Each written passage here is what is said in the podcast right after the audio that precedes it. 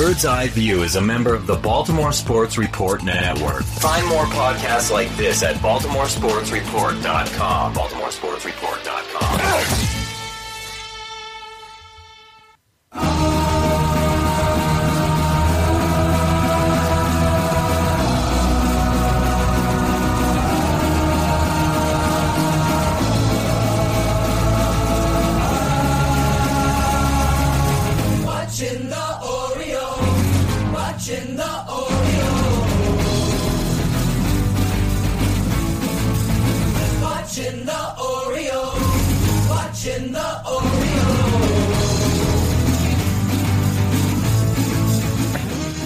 And welcome back to Bird's Eye View. When it comes to the Orioles, this weekly podcast is your official source for a lack of insight and baseless opinion. Today is February thirteenth, twenty seventeen, and this is episode one eighty-eight. My name is Scott Magnus. And I'm Jake English. In this episode, we're going to talk to Tiny Tim Jones of the Orioles Radio Network. We'll go around the bases to prep for spring training on this, the day that pitchers and catchers report to Sarasota.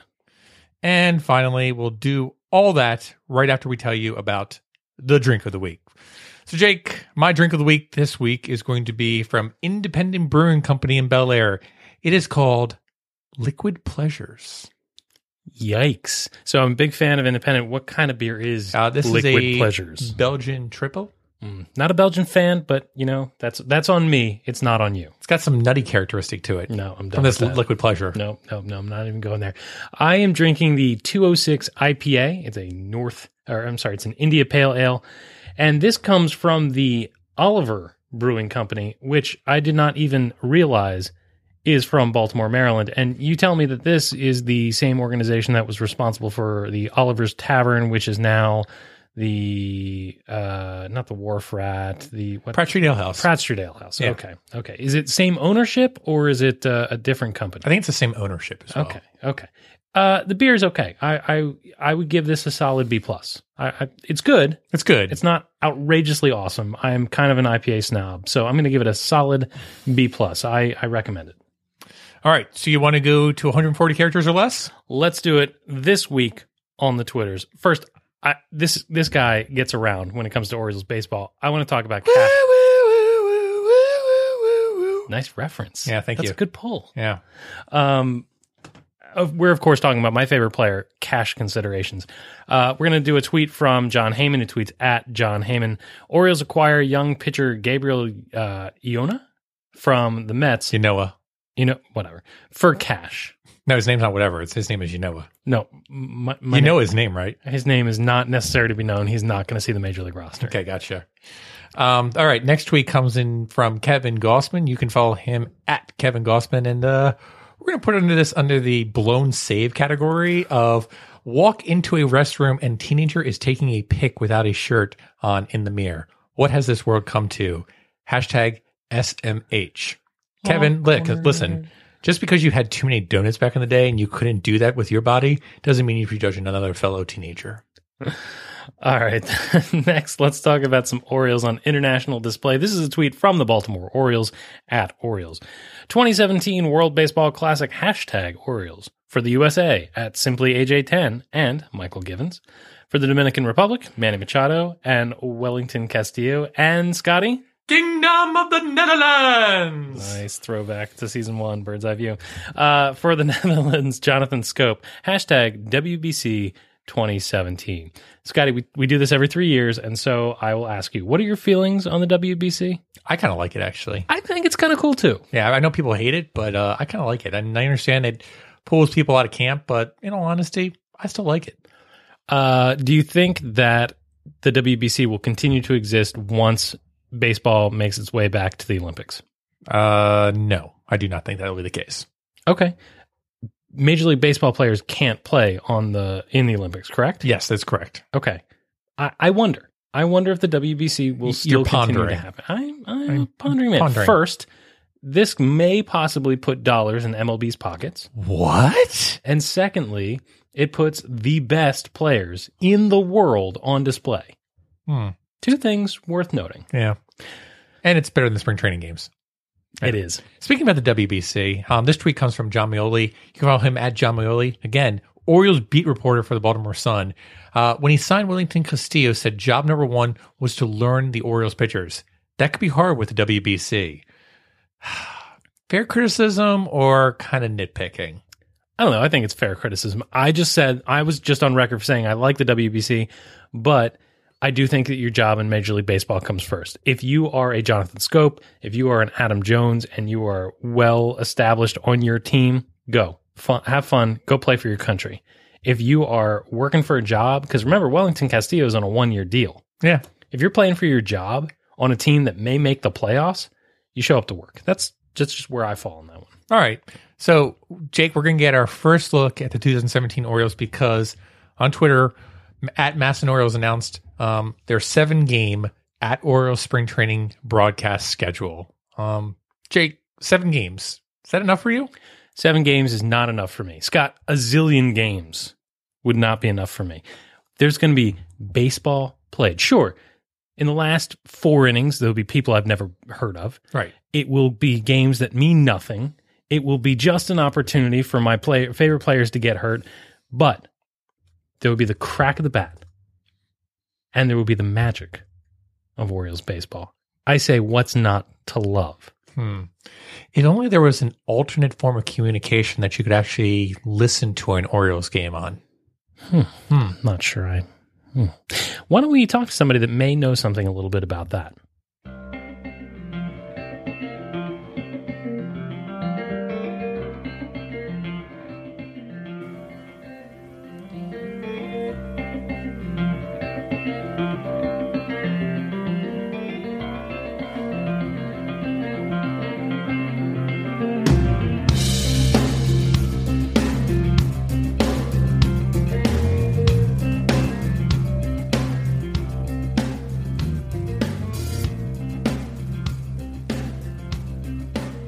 Tim Jones is a name that you may know, but perhaps not a voice that you may know.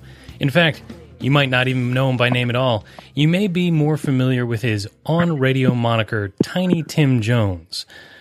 Tim Jones is a uh, radio engineer for the Orioles Radio Network and joins us here on Bird's Eye View. Tim, thanks so much.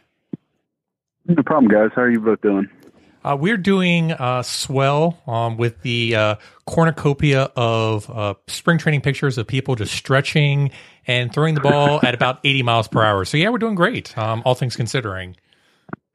Yeah, it was a pretty good morning when I woke up and saw that on Twitter, too. I think the first thing I saw was Britton getting interviewed in front of his locker.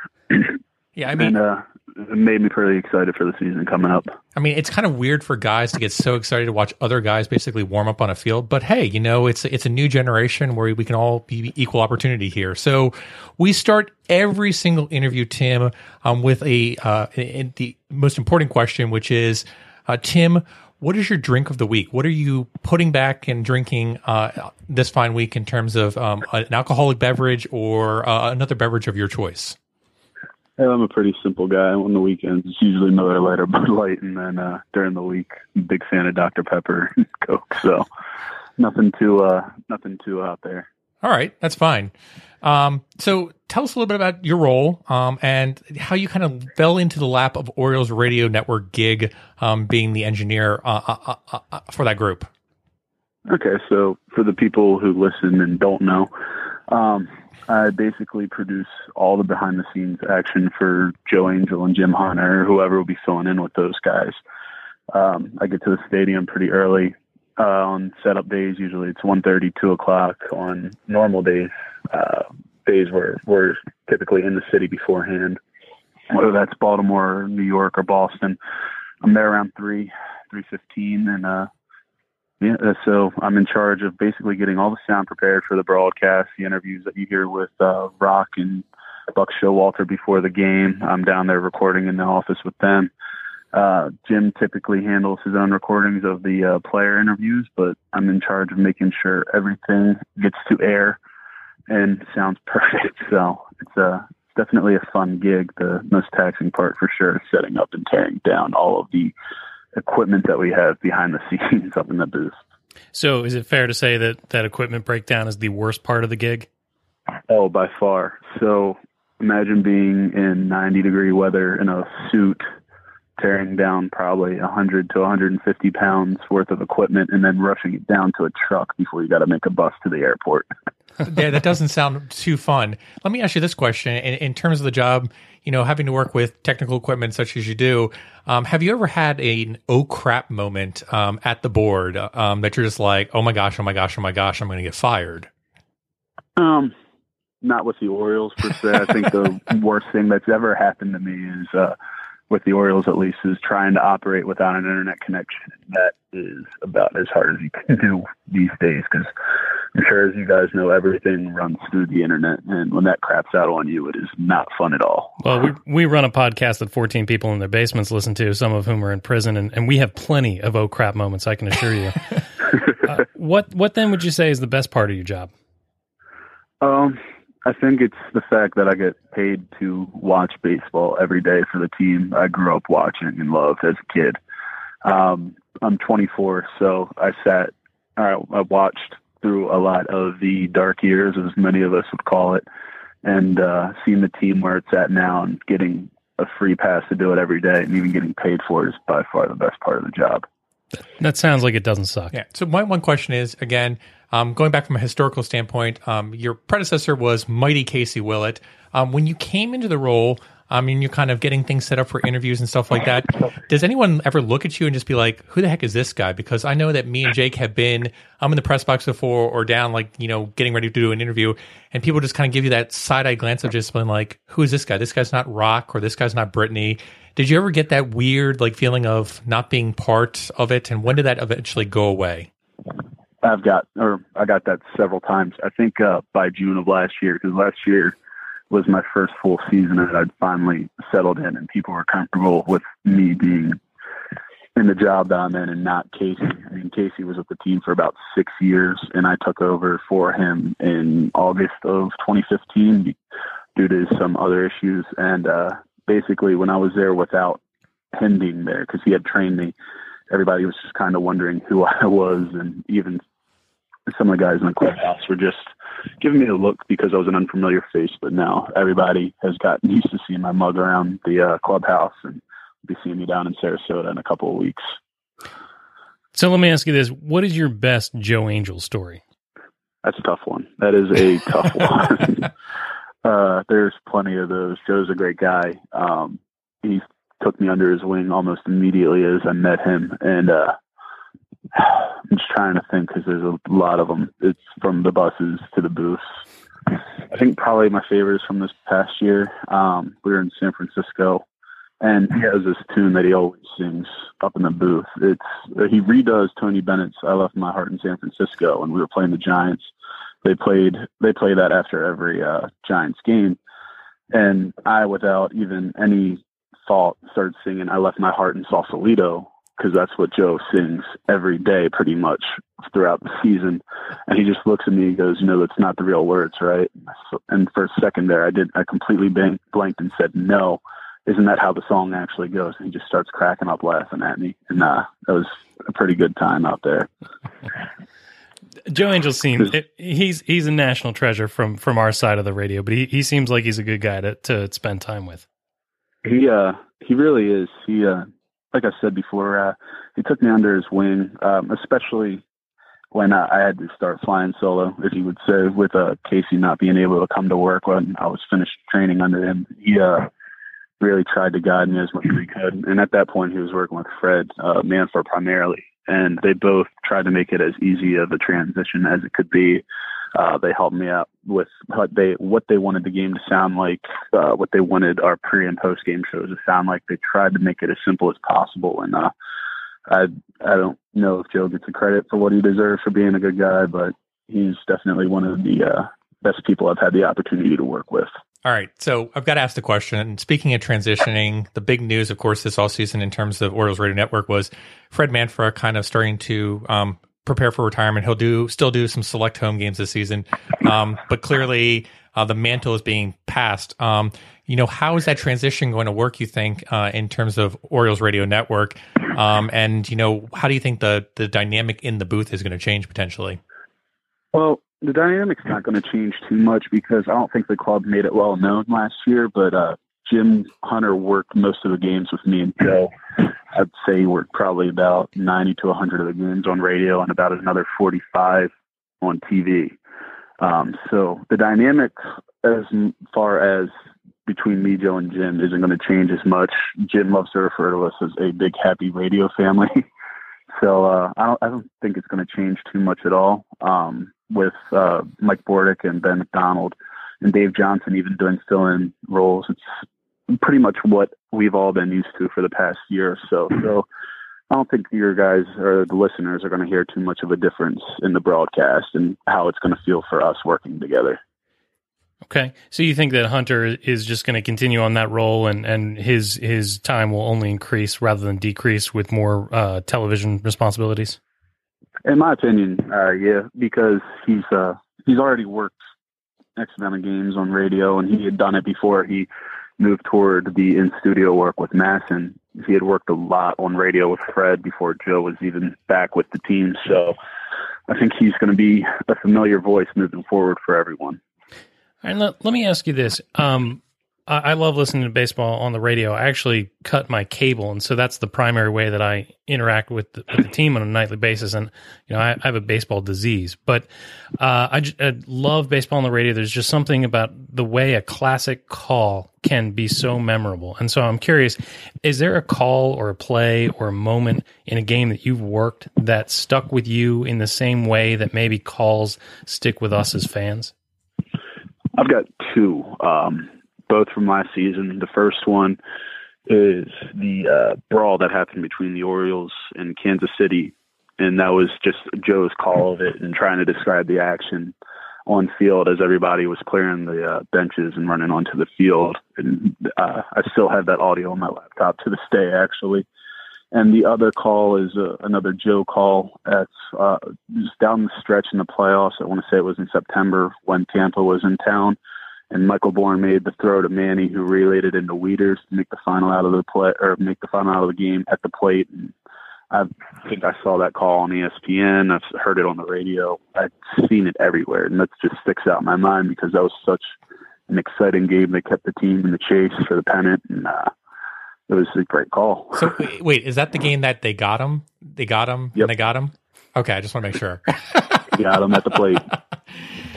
Jake was really afraid I was going to start screaming it just like Joe did. But I was just like, no, I'm just going to go in and just do this a little more dry, so we'll go about it that way. Um, so here's a question. You know, me and Jake are in our mid-thirties, um, and we basically grew up with John Miller on the radio calling Orioles games. And now each one of us have sons, and we kind of fall asleep listening to your program every single night. So um, how has radio broadcasting changed since, say, you were a kid or we were a kid twenty or thirty years ago?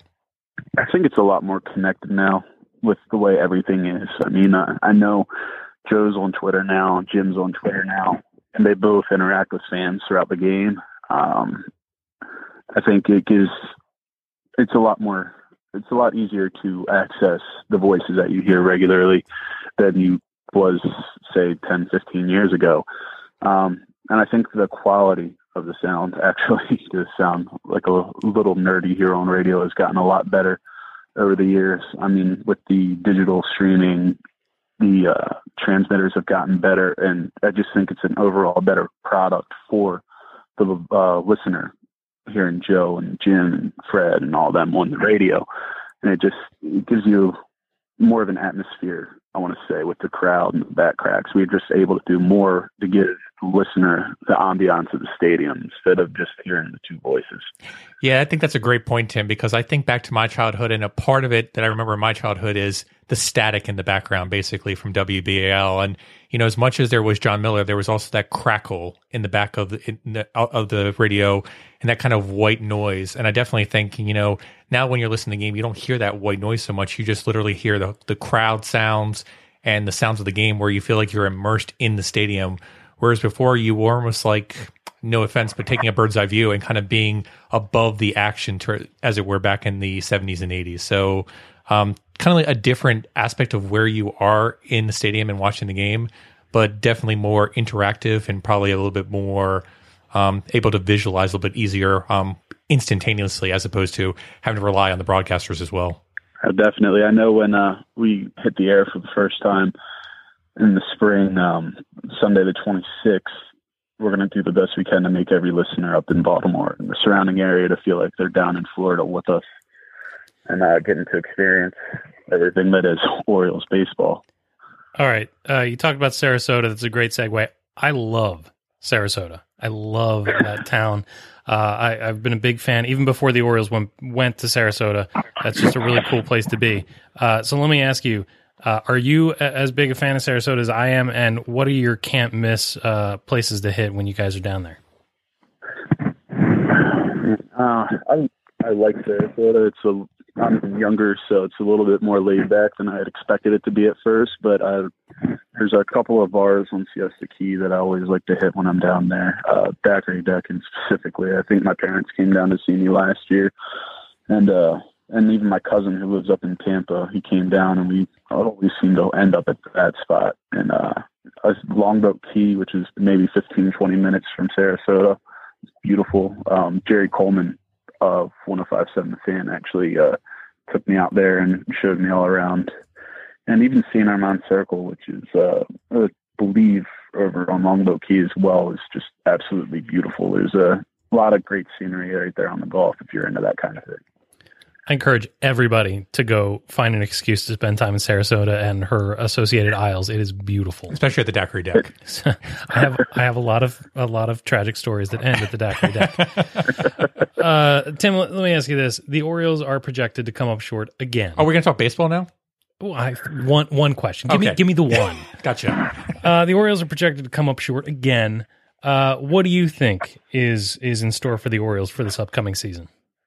I think it's basically going to be what we've seen the last five years, where the team's going to be projected to finish less than what they actually will. I mean, if you look at the roster and who's coming back and who's not going to be here, really you're only missing one or two guys, and one of them's still sitting out there on the free agent market, that uh, the team has changed over from an eighty-nine win season. Um, I think that, in my opinion, Chris Tillman will take a step forward because he's in a contract year. You've got another full year of Dylan Bundy and Kevin Gausman. Bundy, without his innings restriction, uh, like Buck said at FanFest, should be a huge step for the team. And now you're just hoping that the question marks of Ubaldo and Miley can perform up to what the Orioles expect them to perform. And if you, all that comes together, you're looking at a ninety win team at least. I, I like it, from from your lips to the baseball god's ears. Last question for you, and, and this is the most important one. All right, this is this is all the whole ball of wax right here. All right, we we ask all of our guests this pivotal baseball related question. Clearly, it's it's a direct A to B.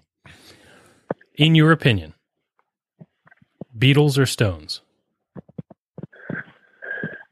It's tough because I love both, but I uh, grew up in a very Beatles heavy household. Uh, my parents actually still have a uh, sketch of John Lennon on the wall in our kitchen.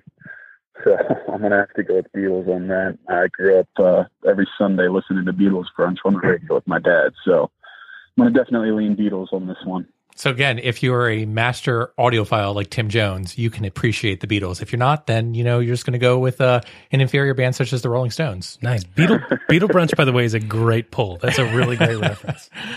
Well, thank you so much. Uh, Tiny Tim Jones, who you can find on Twitter at Tiny Tim Jones, is a pivotal part of my summers, certainly, of the summers of my children, and should be the summers of baseball fans everywhere. And first broadcast on Orioles Radio Network is going to be Sunday, February twenty-sixth. We're in Sarasota against the Pirates. I believe first pitch is at one. So we'll be hitting the air right at one o'clock. Perfect. Dial it in, Baltimore. It's going to be premium quality as per Tim Jones. If it's not, well, just contact us here at Bird's Eye View and we'll get in contact with them. Tim, thanks a lot. Well, thank you guys for having me on. It was great talking to you guys about the Orioles and my job.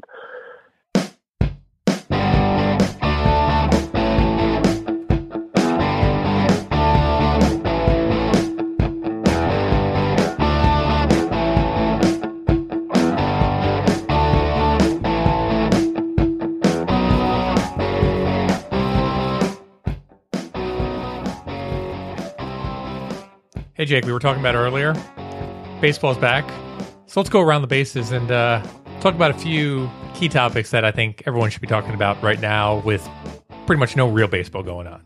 So the first one, of course, has to be everyone's thing that's true to their heart in Baltimore, twenty seventeen promotions and giveaways, because that's all they really care about. Everybody loves free crap. So there were some highlights, there's some lowlights, but Jake, looking at the free crap giveaway, what was the stuff that really piqued your interest and some stuff that you went, what? You know, I got to be honest, this year was a bit of a, a, a miss for me. Sometimes they, they really hit, sometimes they miss, and this was the latter. In previous years, you know, I've been really impressed by things like, oh, I don't know, the Hawaiian shirt. I thought that the the barbecue set giveaway was cool. Uh, I thought that the newsboy cap was was really uh, interesting, even though it didn't really fit my head right. This year, there wasn't any standout for me that was really like, oh, cool. I, I think if you want to talk highlights, uh, for me right now, the uh, Birdland yard flag is mm. a good one. Useful, not something they've done before. Something that can that can show your your pride. And while we're talking about pride, I think the other clear highlight is the Maryland flag script jersey, uh, which just replaces the Orioles orange in the jersey with the Maryland flag. Love the dedication to the state. I love that they they connect with everybody in Maryland. You know, it's it's the Baltimore Orioles, but it's really everybody's team. Uh, I, I think that's cool. Uh, I mean, are there any others for you that stood out that you really liked? I am absolutely shocked that you did not pick the Orioles kids fedora. That your your your son didn't pick that. No, I'm excited for him. I'm jealous of him. What they did was they basically just took all the small fedoras they had from the on Father's Day, and they're just like, if we put this into the wash, we'll be able to still give them all to the kids as well. Um, look, there there was a lot of misses as well, in my opinion. Um, the one that is a clear miss, in my opinion, is the Orioles grayscale cap, yeah, which woof. I understand what they're trying to go for there, but again, has no interest to me whatsoever. Um, another one that I, I don't really particularly get, um, but I know there's a lot of people that are really interested in it, is the uh, Orioles welcome mat, which is okay, but honestly, it just it doesn't strike me as like, oh my gosh, I have to have it. Um, it's kind of generic, and again, there's no color in it, so it's just like, how does this scream Orioles is the best way to describe it. Yeah, I, you know, I, I think the real strength of an Orioles giveaway is twofold. Okay. First, can I use it in a way that, that I don't normally use uh, get to sport my my O's pride? So, like I said, the, the barbecue set or, or something like that. The second is, can I wear it obnoxiously in public, right? And they'll do T-shirts, and don't get me wrong, I, I love the T-shirts. The T-shirts are good no matter what. Uh, but my closet is starting to full up, uh, be, become full with orange uh, shirts. That's why I like things like the high socks, like the hoodie sweatshirt, like the, the beanie cap. And uh, I think they do have another cap this year. Um, but stuff like that. Like, give me something to wear that isn't a T-shirt, and and you'll have my heart forever. Sure. Can I give you my highlights, though? Oh, yes. All right, so my highlights, um, the one that I'm really interested in, in is the uh, the bottle uh, closing set. So the ones that can go into wine bottles that are the infielders. So I'll be interested in putting Manny Machado wine cork in, or a J J Hardy wine cork. That one might be a little aged, but that's okay. So this is not a bobblehead, but a bottlehead? Uh, yes, exactly. But I tell you what, the big thing that I thought was really interesting was, if you go through and look at the giveaways, a lot of giveaways with all fans. And I know that's been a big issue in previous years, where people said, man, I really don't want to get to a stadium and have to be one of the first people there and have to be there two hours early. Sure, there's a few of them in there that are going to be twenty to twenty-five thousand, but there's also a lot of them where you're going to have all fans get it, um, from the wine bottle set to the replica ballpark of Camden Yards. All the T-shirts are going to be giveaways. The jersey is a giveaway. The hooded sweatshirt is a giveaway, which is all fans as well. I think the Orioles may have downsized a little bit in terms of quality, um, and maybe have gone up a little bit more and saying, let's make sure all of our fans get it so that we don't have to be pushing people in the in the stands two hours before a game. I didn't even notice that. I, I think you're, wow, that's one hundred percent right. Because that was our biggest complaint. It was the biggest complaint. We talked about this before in previous seasons, and I know other podcasts have talked about this, where people have gone to the stadium and literally backed out and basically gone back to their cars and said, I'm not going to go into the game. I, I got just, what it came I for. I got what it came for. I'm now I'm leaving. Yes, there's still going to be fans that do that, but at this point, with the amount of uh, giveaways for all fans, you have to think that, um, A, there's going to be a plethora left over, uh, and B, um, there's and everyone's going to get it that goes to the game. So if you want to go see a baseball game, you're just going to get the extra bonus of a, a promotion. You're not just going for the promotion and then leaving two hours early. Man, you got me. I I, I complained and I complained and I finally got what I wanted. I didn't even I didn't even recognize. All right. All right, let me go to second base. I want to talk about projections. And I feel like this conversation would have happened a lot different in year one of Bird's Eye View as we as we kind of set the stage for the ongoing conversation that this podcast has between our stats-heavy host and maybe uh, someone who's who's come a long way as far as stats are concerned. But we have to talk about this. The Orioles are again projected to be, well, to, to struggle. Let's look at Baseball Prospectus. They've put out their projection of the Orioles as being a seventy-three and eighty-nine team, last in the A L East, and better only than the Royals and the Padres. And and I just want to, there, there are three things that I think we should hit here. And the first is this, Scotty. Let's all remember what a projection is and how a projection differs from a prediction, right? Do I need to get Betsy DeVos on here to explain this to me, or I'll settle for you? Okay. So again, a, a projection basically is just looking at what a statistical model would basically predict a player's performance is going to be for the given year, um, not including anything about saying, okay, well, this player had an injury last season, so he's going to have, you know, a better season this year. Um, no aspect of, you know, a, a growth aspect. You kind of, you know, don't have a significant dovetailing down, um, in terms of saying, okay, well, this player is going to get better. This player is going to get significantly worse unless there's an age issue here going on. Um, so again, it's just a computer model. It's not picking favorites or saying, oh, I see the Orioles is listening to next to this guy. I'm going to go ahead and put the, uh, the negative ten war against him just to kind of, you know, hold it against him. No, I mean, it's just a computer model. It's not like it's, you know, having any bias against the Orioles. All right. Fair enough. But then the second thing I wanted to hit was this. Let me just throw on my fan cap for a sure. second. This is super annoying. Okay. Yeah. Why are the Orioles constantly the Roger uh, Rodney Dangerfield of Major League Baseball? More importantly, teams like the Royals, why are they always underpicked as well? Because, again, they've shown the ability to over-succeed. And I think it comes down to, if you look at PECOTA and you look at some of the projections, yeah, the projections are, for the most part, very accurate for most players. The problem that they get into is they have a very difficult time um, segregating out who is going to get the playing time. So, for example, last year when the Orioles were picked by PECOTA, they had Nolan Rimel starting like three quarters of the season as an outfielder. Well, last time I checked, Nolan Rimel did not play that many games in the outfield. Thank um, goodness. There was a plenty of other people that play that, including Joey Rickard and Hunsu Kim. Similar to this year, you've got a situation where you've got a lot of the Rule five draft picks that the Orioles have picked up, and they're going to be also in the outfield as well with some significant playing time. That's not going to happen. I mean, it, it just doesn't make any sense. Um, the, the fact of the matter is, you know, PECOTA does a very poor job with um, doing allocations in terms of value for a team. They do a great job on a player-on-player basis, um, but in terms of allocating how everything adds up to a win based off of playing time, I think they do a really poor job. But on a player-by-player basis, um, I'd say there's no better system besides Zips um, that does a better job on individual players. All right, well, then let's go to that third thing, and let's take off our fan cap and throw on the analyst cap, such that it is. Sure.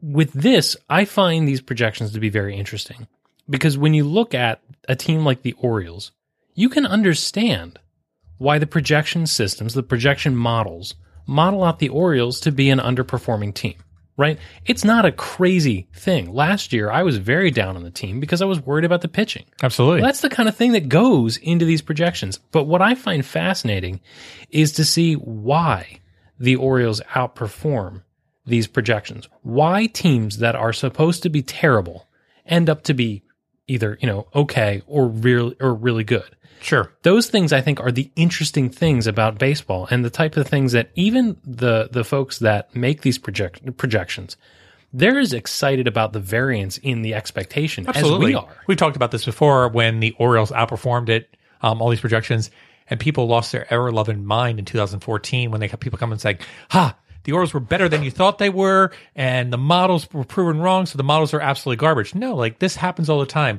There is a deviation within these models of anywhere between six to eight wins. And by that aspect, most people would come back and say, well, if it's six to eight wins, then the models don't matter. Well, no, the models do matter because there are tiers here, and tiers matter. You have the really good teams, you have the mediocre teams, and then you have the terrible teams. It's not like the Padres are all of a sudden going to become a really good team and be equal to the Cubs. The Padres are the Padres is the best way to describe it. The Orioles are exactly what we think they are. They're a middling team in a so-called weak division, although I would point out that the Red Sox are a, a powerhouse and have a strong power hold over the division, more so than any other team has over the past few years. So uh, do I think that the Orioles are a seventy-two win team? No. Do I think the Orioles are a ninety win team, like Tim Jones said? No.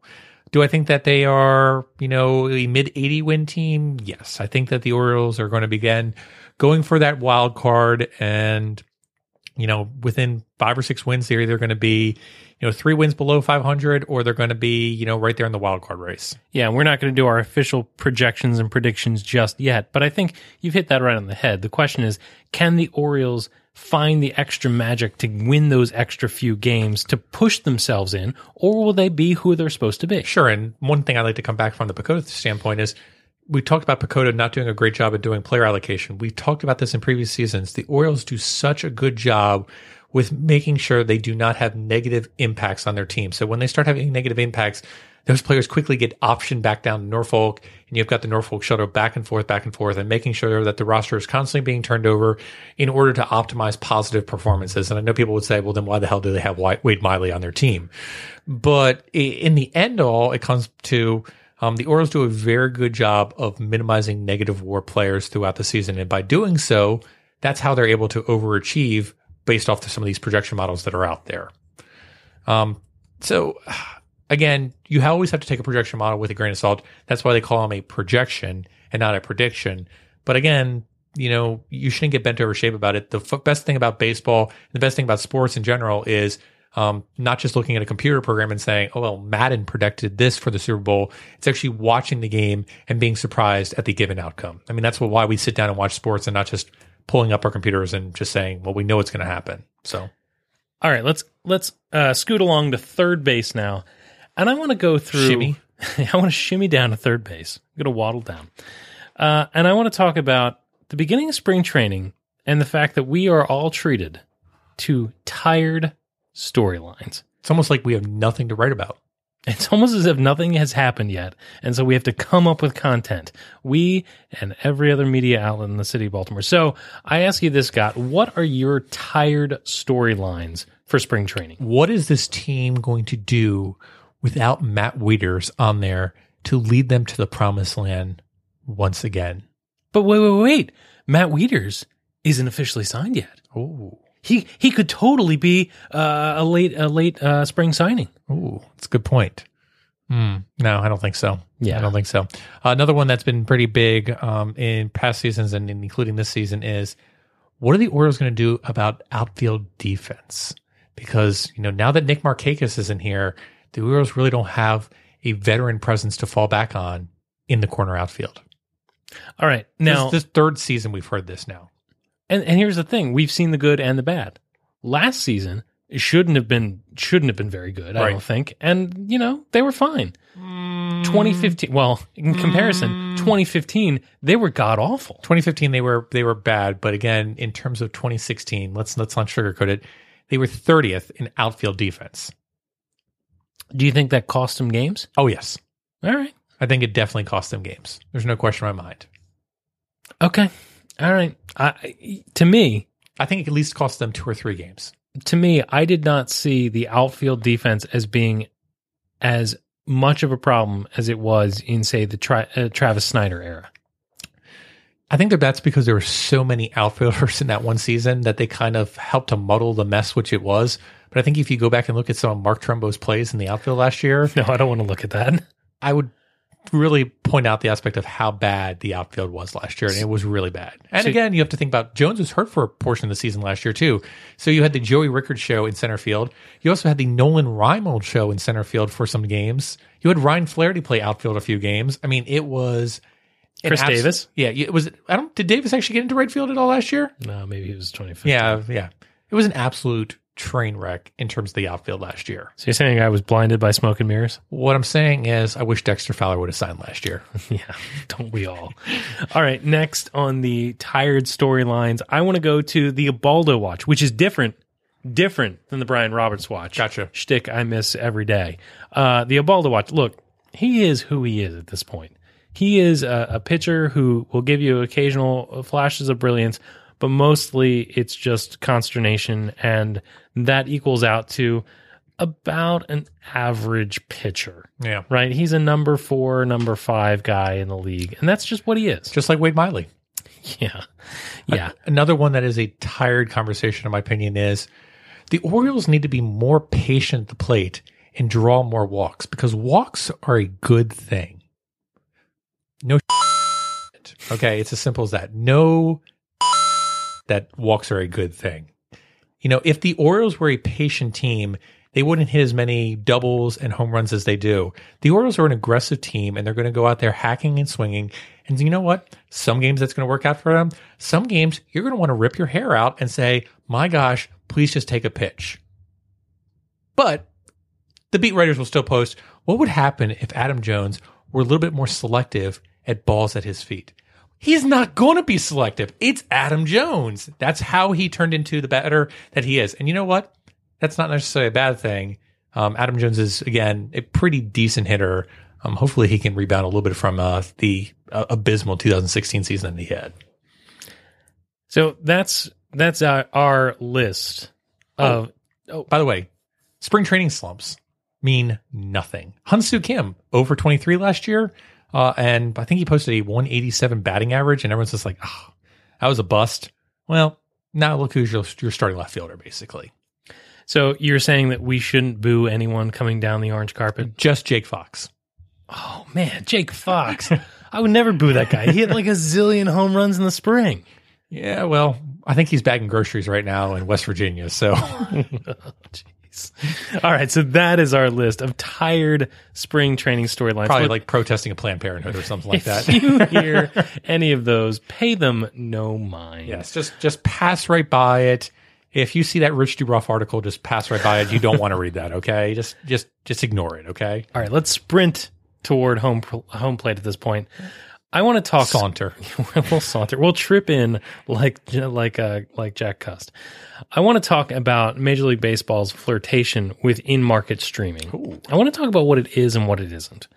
Uh, Masson, by the way, is one of two regional sports networks that hasn't made a deal for in-market streaming for twenty seventeen to some degree, right? And remember, until this past year, if you were within your team's local media market, you were totally blacked out from watching your team's games online.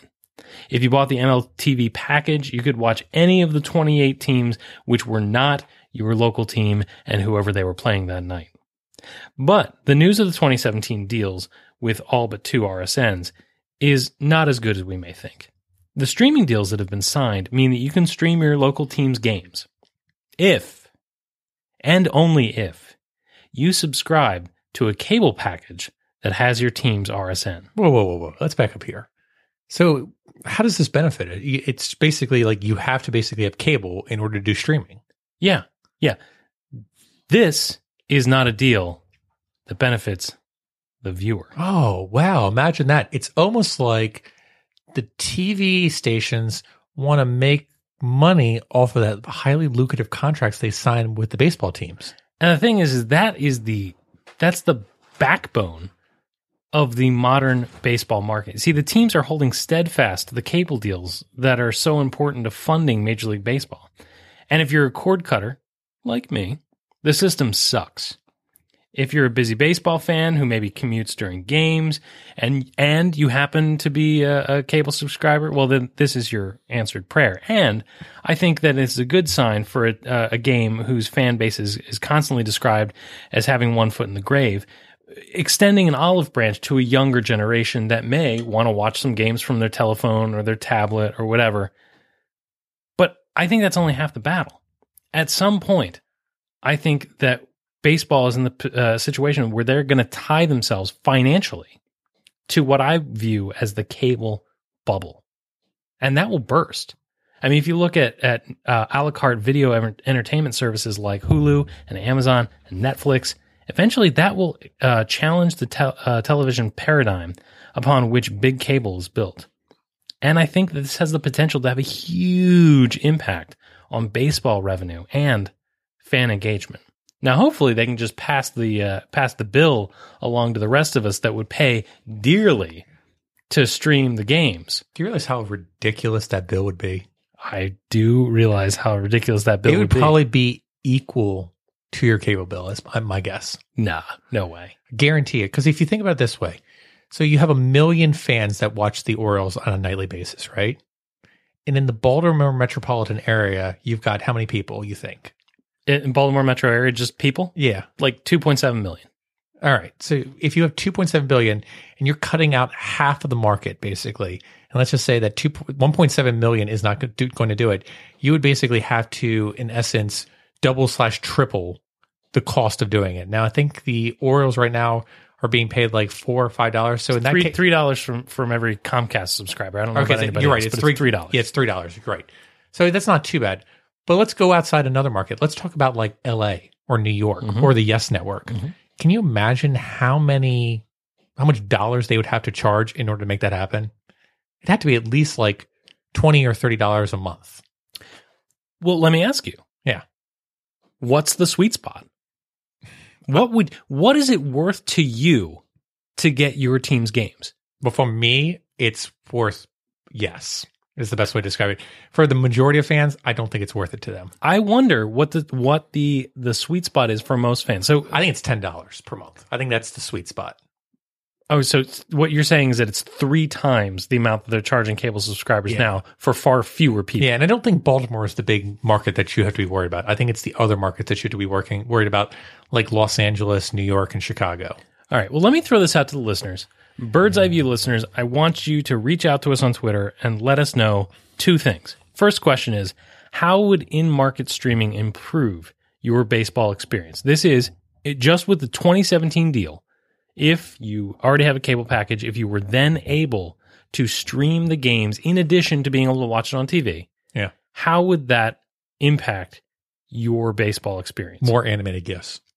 And secondly, if you were to pay uh, per month for a separate streaming service that included Orioles games, what would you pay? What would you pay? So uh, tweet us at Bird's Eye View, B A L, with the hashtag, ready for this, Scotty? Ooh. Hashtag bird watching. Ooh, hello. Those two things. Uh, how would how would streaming improve your baseball experience, and what would you pay per month for it? All right. And if you, any of those smart people out there could actually do a breakdown of how much it would cost, I would love to see that, because I guarantee you in other more larger media markets, it's going to be a ridiculous amount. Are you saying that I don't know what I'm talking about? I'm saying, uh, once again, you're showing your democratic tendencies of not understanding where the money needs to go. All right, Jake, let's go ahead and blow the save.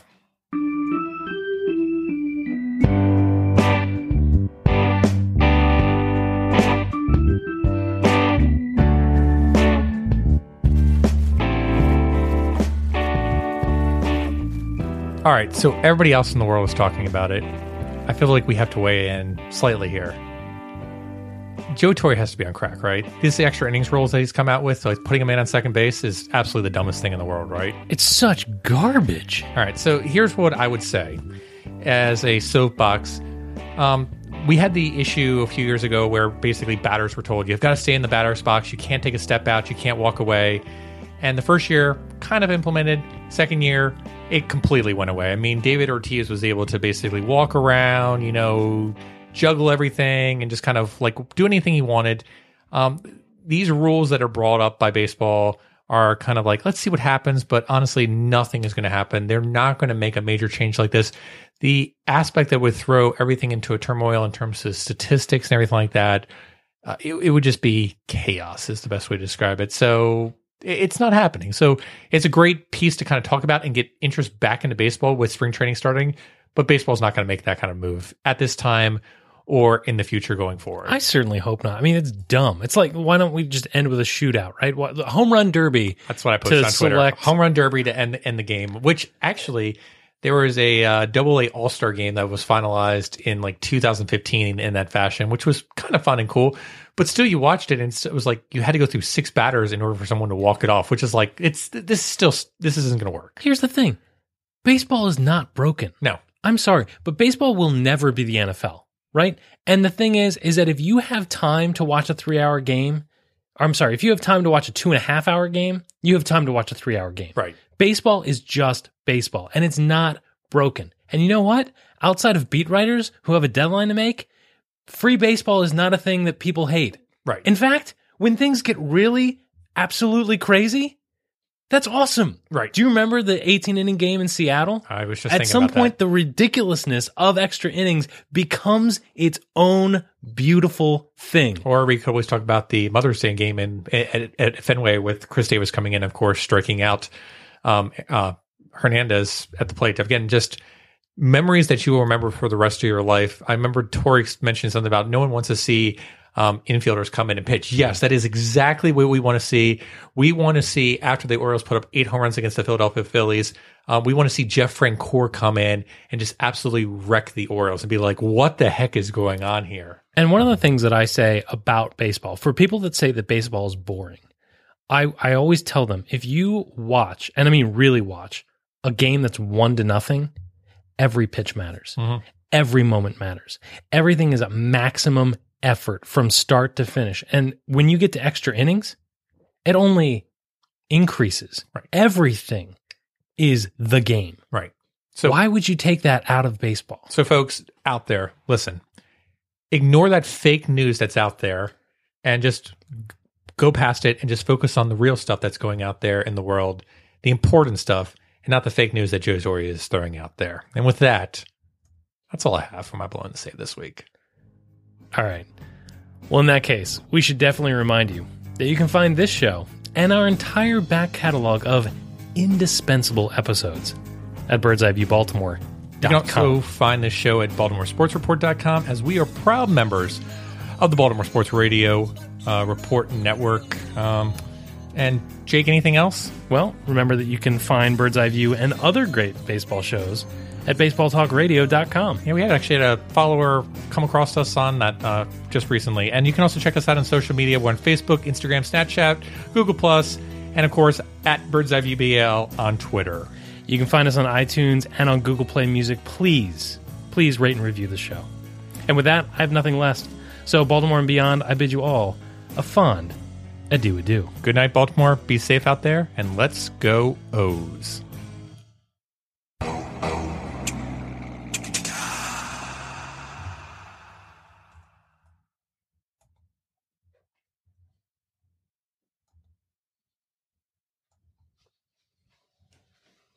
You're still here? It's over. Go home. Go.